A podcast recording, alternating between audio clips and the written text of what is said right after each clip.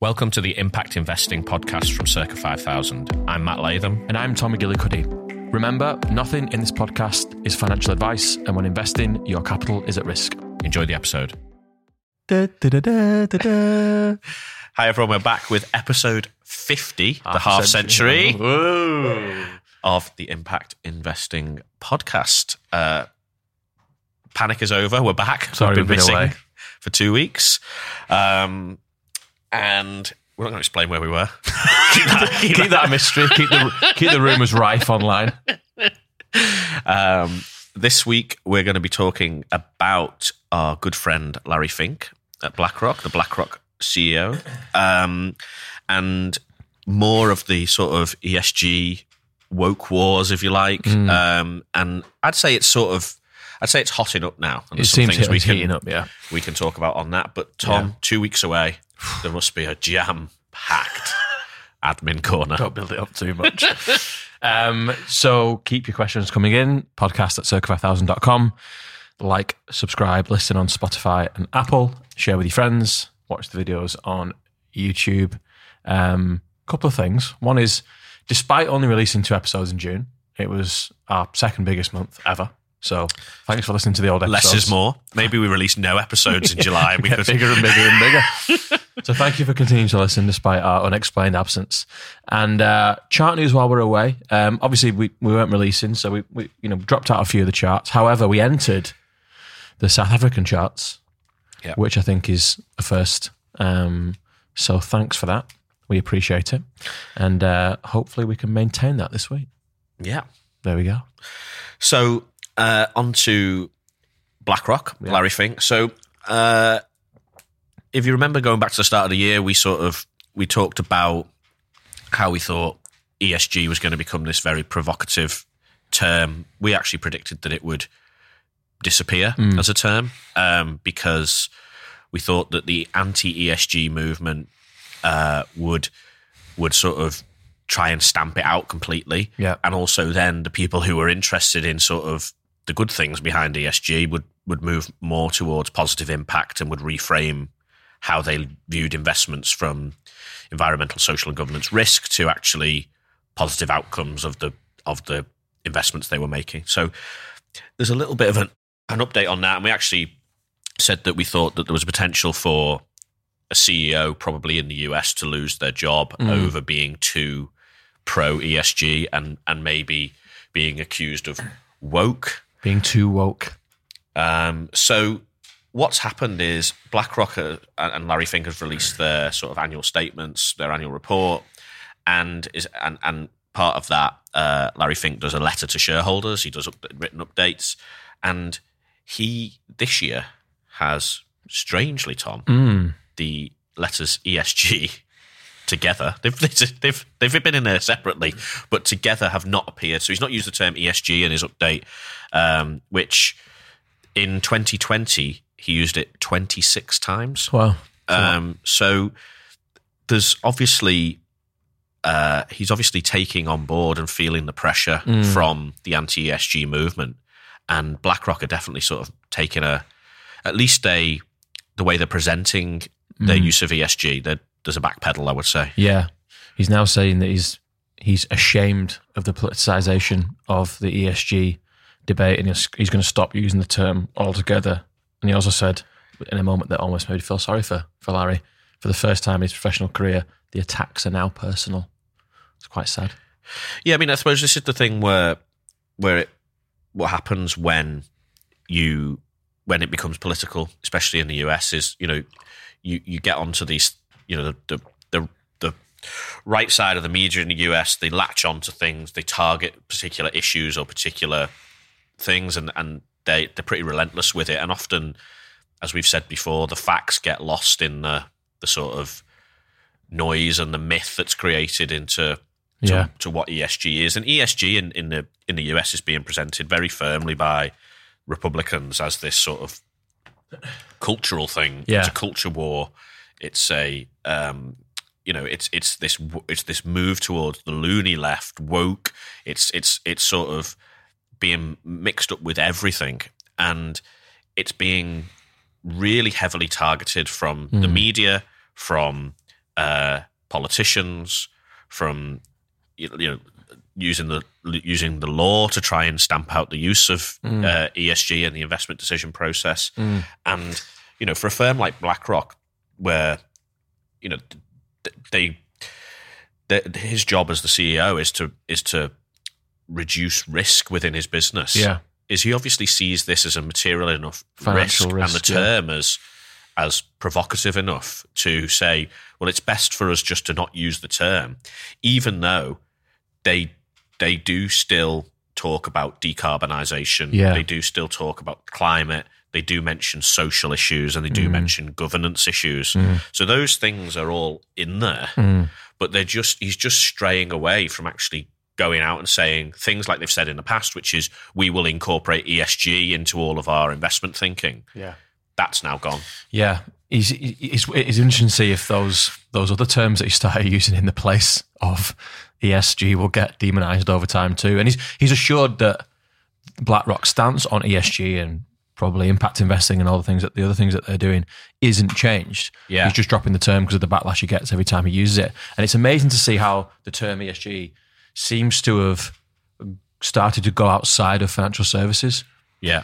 there's, you listen to some generic, you know, podcasts that talk about either, you know, politics or even lighter than that, you know, comedy related stuff from the US that now bring it up as a thing that is taking this whole new lease of life in the US. So it's, Yeah. it's even moving out of financial circles over in the US, which is a completely wild idea if you've ever worked in that part of the industry and know what it actually is Yeah. in practice. Yeah. It's amazing how it's been pushed into this huge debate for the presidential campaign, basically, of the US. Yeah. coming up in a, you know, whatever time frame it is. Yeah, and I think you know, I think that the the thing that happens is, as we said before, is you get this sort of woke washing with companies where they try and attach themselves to social issues in the marketing side of things. Yeah. So, you know, there's been there's been backlash against brands in the US for association and with things like pride and things like um, you know trans issues and things like this. And I think almost it's that it's playing into the Yeah. it, it gives a, it gives a great angle for the anti ESG mob to jump on and say this is what ESG is. ESG is this company trying to attach itself to a social issue, and a lot of the time those those things feel really forced and really Yeah. fake. Um, and then the media get hold of it and they present you know something like you know I don't know going over the top on. Uh, or out of place in terms of like you know Lockheed Martin, for example, do a Pride float, and you just look at it, and everyone thinks, well, what have Lockheed Hold on. Martin got to do with this? There's not a there's not a natural connection Yeah. here, and um, you know, then what happens is the media bite on this and say, look what's happening. You know, this, the, these social issues are taking over companies. Companies should be focused on profits. They shouldn't be doing anything on this social thing, and it's ESG. Yeah. It's not. It's two separate things. One is woke washing, whatever you want to call it. One is like a marketing thing where companies try and attach themselves to things that are either popular or, you know, things that they think will improve the image of their brand if they associate themselves with it. Yeah. Um, and the other is a financial risk process, Yeah. a risk framework that is is trying to quantify the risks in certain categories for companies before you make an investment in them. Yeah. How they've come together Mm. and be conflated, I don't know. Yeah. And how such a dry thing as ESG has become such a hot potato in terms of politics, Yeah. especially in the US. It's coming over here as well. Like Yeah, they're trying yeah, to yeah. they're trying to they're trying to bring it into the you know the, the new conservatives are trying to bring it into the de- debate in the UK, but Hmm. you know in the UK no one knows what ESG is, so it's sort of safe for now. But it's amazing that they can that they can get so much traction behind this type of thing when there's so many more fundamental problems Yeah.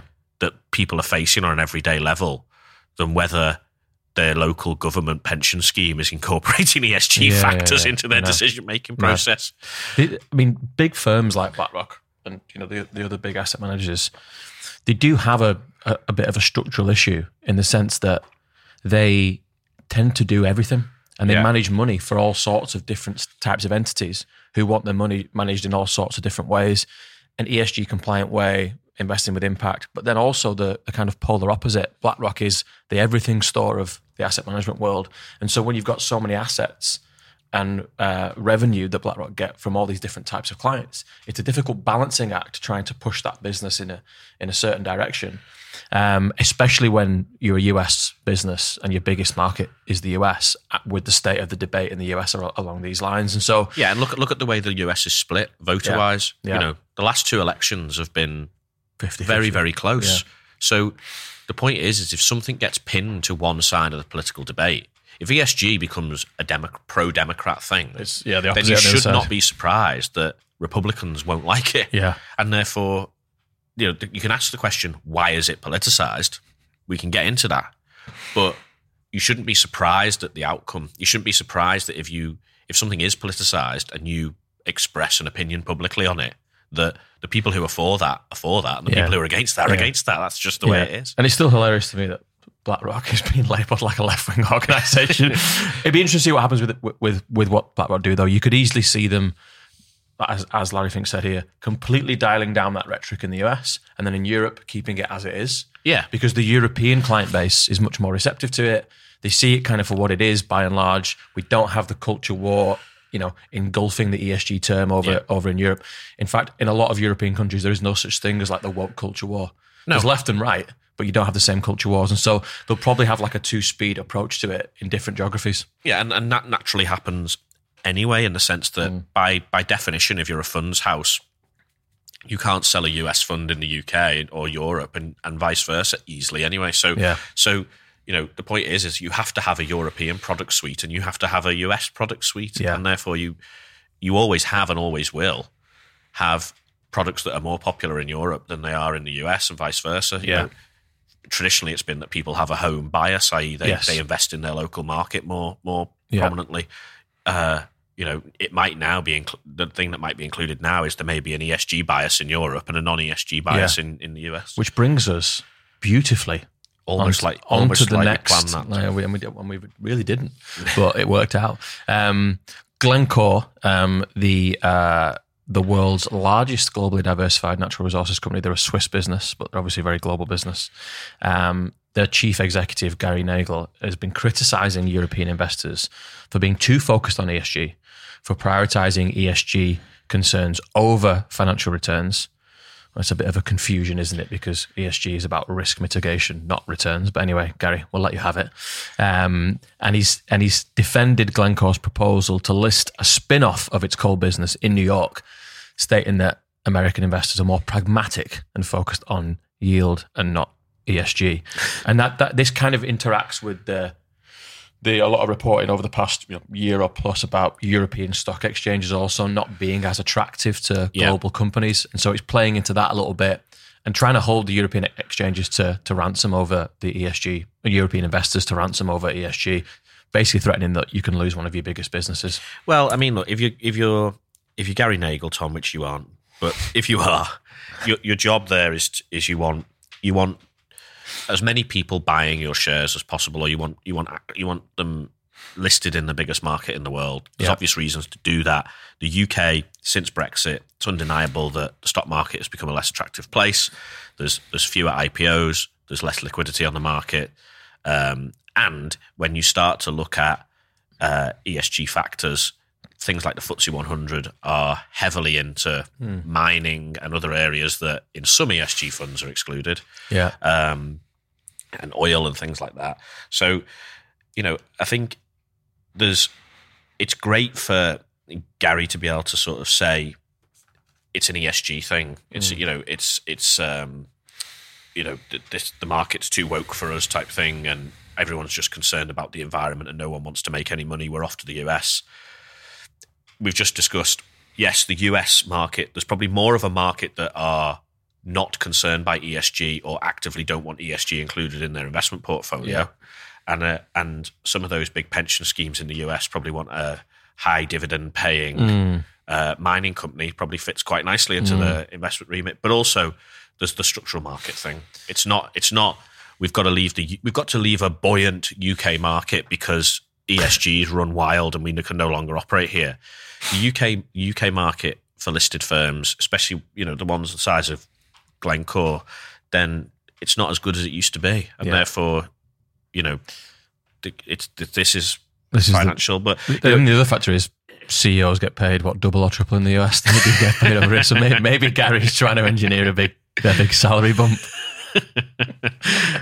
yeah, Not, not sure he's skint, but No, everyone wants know. more. I don't know, but um, yeah, look, it's it's just one of those things, and, and look, it suits it suits all of the mining companies and all of the uh, oil companies and all of these these carbon polluting companies to dumb down or, or not dumb down to sort of play down the importance of anything that might be a risk to them. I mean, if you look at look at what happened with when uh, Russia first invaded Ukraine, the first thing that we, we had was energy security. You know, Yes. we can't. Well, we would love to. Uh, we would love to stop pumping oil out the ground. We would love to stop digging coal out the ground, but we just can't for energy security reasons. We've just got to keep going because it's it's all about energy security and energy prices Yeah. that argument's now sort of played. So now it's like let's let's now uh, let's kill ESG basically Yeah. because the fewer people that are if we can make this out to be a nonsense and make it to be all about you know woke and all about stupid issues Yeah. rather than actual uh, a real measuring of the risk of being a carbon polluter in 2023 Yeah. then we can basically just keep the market liquid for our stock Yeah. and we can and, and also we don't have to incur the risk and the cost of transitioning our business into a new environment we mm. can just continue to operate in the highly profitable way we always have doing our existing business Yeah. and that is that is clear mm. why you would you would do that as a as a as an oil ceo i mean it's short-sighted but Yeah. It's also the easiest way to make sure that you carry on getting paid Semi related to this very quickly, we, we were asked to comment on an, an article that went out in the Times recently about is it now, can you now justify investing in weapons companies based on impact and sustainable and ESG yeah reasons because of the, the war, you know, the Russia Ukraine, and you know the the the the, angle of the article was one hundred percent. You know, of Yeah. course you can. And we were the only kind of dissenting comment in the whole article. how dare you I know, woke. But um, we just highlight the point that maybe there's other considerations to factor in when you're analysing these weapons manufacturers. Yeah. Also, also, like, do you say, oh, weapons that are making their way to Ukrainians, good. yeah. Weapons, you know, All other weapons, good. w- you know. So if you if you buy a if you buy a, an arms manufacturer, you don't really have control as No. to who buys those weapons. So at that point, you go, well, I'm happy to buy shares in an arms dealer, you know, a, a, weapons manufacturer, whatever you want to call a business, because those weapons over there are fine, Mm. but they also go to other places Yeah, as well. yeah, yeah. And ultimately, these weapons are generally Used for killing people. the outcome for them is not necessarily good. uh, not one of the UN SDGs. Not related, I don't think. Um, another transition. You mentioned that obviously Glencore looking to move to the US. However, anti ESG funds are failing to gain the traction that they were perhaps built to gain, to gain in the US. So, sales of funds designed as alternatives to ESG seem to be losing momentum in the US market. And so, sales of these funds peaked in Q3 2022 at 377 million, but have since plunged uh, to about 183 million in Q1 2023. Um, one of the political uh, presidential candidates, who's the founder of Strive Asset Management, um, s- we think we've mentioned him in a previous episode, set up a bunch of these funds, but really haven't seen, despite the the Strive getting major backing from people like Peter Thiel, etc. Don't seem to have acquired any meaningful assets, and so whilst there is a seems to be a counter trend in terms of allocations that are being made to these types of funds, it doesn't seem to be following through in the in the in the numbers on the board. Yeah, I mean, it's, it's interesting, isn't it? Because an anti ESG fund is surely just a non ESG fund. yeah, I.e., you either incorporate ESG Oh, you or you don't. don't. Yeah, you can't. I mean, what would you do? What would you minus ESG? I don't know how these funds work, but would you basically go and still use all the same risk scoring? analysis. Still use all no? No, you'd have to use all the same risk scoring and basically either then short the highest Yeah. grade stocks or buy the lowest grade. You'd have to go. We've put them through this risk process, and we're going to buy the most risky. Yeah, they've all got terrible governance. Yeah, We're these, these buying are, we're buying the worst run companies with with the biggest environmental Risks. regulatory risks and the worst social, uh, Yeah. you know, impact. And there's a returns argument. Why? Exactly, that's the point. I think, I think, I think even the most vehement, you know, legal cases I don't think there's been any that have said we don't want you to incorporate ESG, and actually we want you to go into we want you to do the reverse. you know, I think it's just stop it, don't incorporate it. Yeah, yeah, yeah. So yeah, you know, also with these things is like, I think it proves that it's not really an investment issue. I think there's a lot of noise around woke. Mm. ESG gets thrown in as a term. Yeah. But I don't think there's millions of people in America saying, right, well, I must reassess my investment portfolio to make Yeah. sure that I'm not in, I'm not exposed to any of these woke monsters. Yeah. I think people are just thinking. I think they sort of like the entertainment value It's of ent- it. yeah, it's like a it is entertainment because if you if you broke them down all individually, so you don't want to think about the governance of a company. Okay, that's a bit of a bold move, really. Yeah. And if there's obvious supply chain problems that could result in uh, legislation and issues down the line, why wouldn't you consider those? You don't have to be left wing or right wing to think they're a good or bad idea. They're a neutral idea. I think that's the point. You know, it's just been lobbed in. This neutral idea has been lobbed in with all sorts of nonsense. And who has it been lobbed in by, Matt? Well, Tom, unsurprisingly, perhaps, given that we've discussed this on, I can't remember what the episode numbers were, but early on in the in the in the pod, in our journey. we looked at, um, you know, the oil lobbying uh, situation, especially in the US, and the Guardian have done an article which basically says that uh, the right wing war on woke capi- capitalism is partly driven by fossil fuel interests and allies. So, what they've done, there's an article, we'll share the link in the notes, but effectively they they've got examples of where you have these think tanks, policy organizations, etc., etc., that are pushing forward these anti ESG bills, um, and the money behind them is, you know, people like our good friends, the, the Koch brothers, uh, ExxonMobil, ConocoPhillips, Chevron, all of the big oil names All the big boys. that are funding millions of pounds into these policy units and these policy and these think tanks that are pushing policy um, with an anti ESG bent on it. And it just goes back to what we were saying before, effectively, which is look, the, the job of the oil businesses is to keep pumping oil out the ground and, and keep making money from from fossil fuels for as long as they possibly can. They've, you know, they talk about energy transition. The numbers don't back it up, and you can't present, you know, building for a green future and all this nonsense if at the same time you are trying to influence the politics in America Mm. to basically try and just crap all over ESG. Yeah. Basically make it out to be this like wacky woke nonsense that makes no sense. It's just going to lose you a load of money, etc., etc. When in reality, it's trying to say there's a material risk from being a big carbon polluter, as well as other things, governance, all the rest of it. And, you know, companies should have plans in place and we should quantify that risk and we should make make it clear what it means to invest in these businesses. Yeah. We're just trying to just trying to get rid of that way of thinking out the industry. And it's you know, it's the old playbook. Again, when when it was the, first time round, it was about whether do fossil fuels even create global warming. Yeah. That was a big thing that went on for years and years and years. And their job at that time was to go, yeah, there's some data over here, whatever. And just, but we'll just confuse the situation. We'll influence politics and we'll just defer, delay, confuse, create debate, create noise.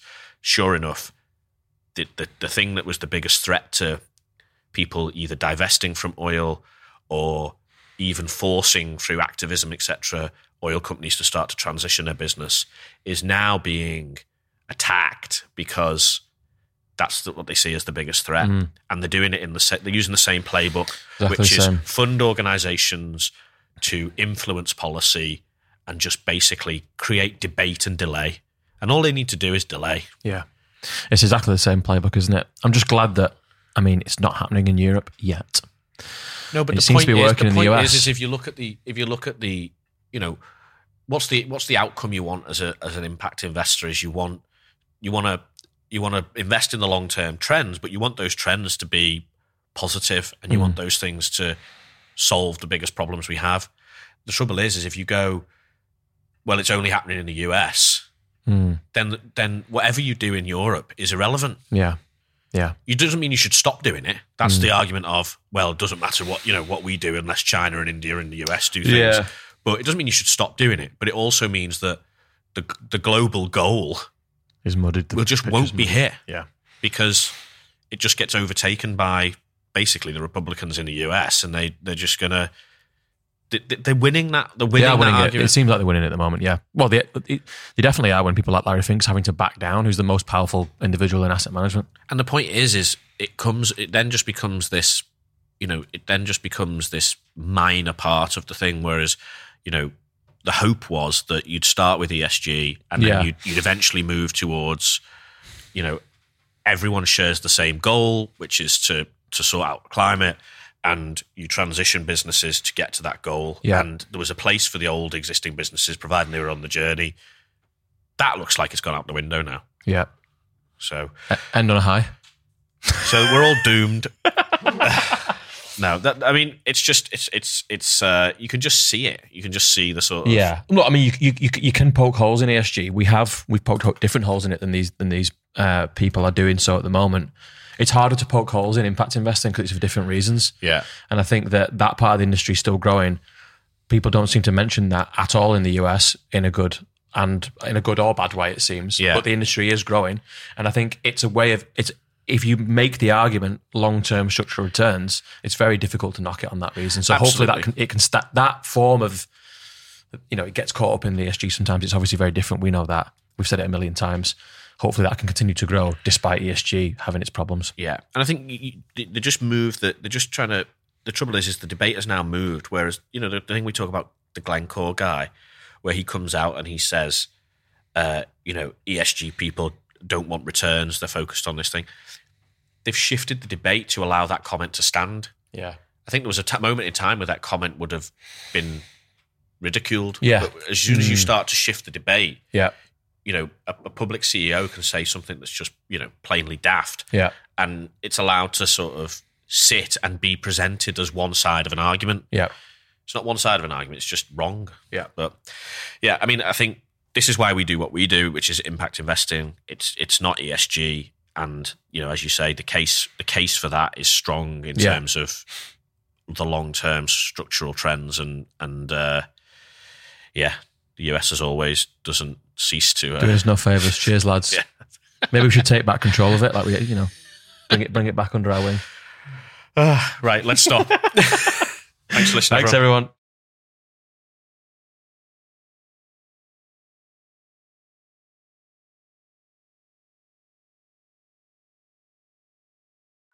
Impact Investing from Circa 5000. Thank you for listening to Impact Investing, a podcast brought to you by Circa 5000. Remember, when investing, your capital is at risk, and this podcast is not financial advice. If you like what you hear, then please remember to like, subscribe, and share the podcast.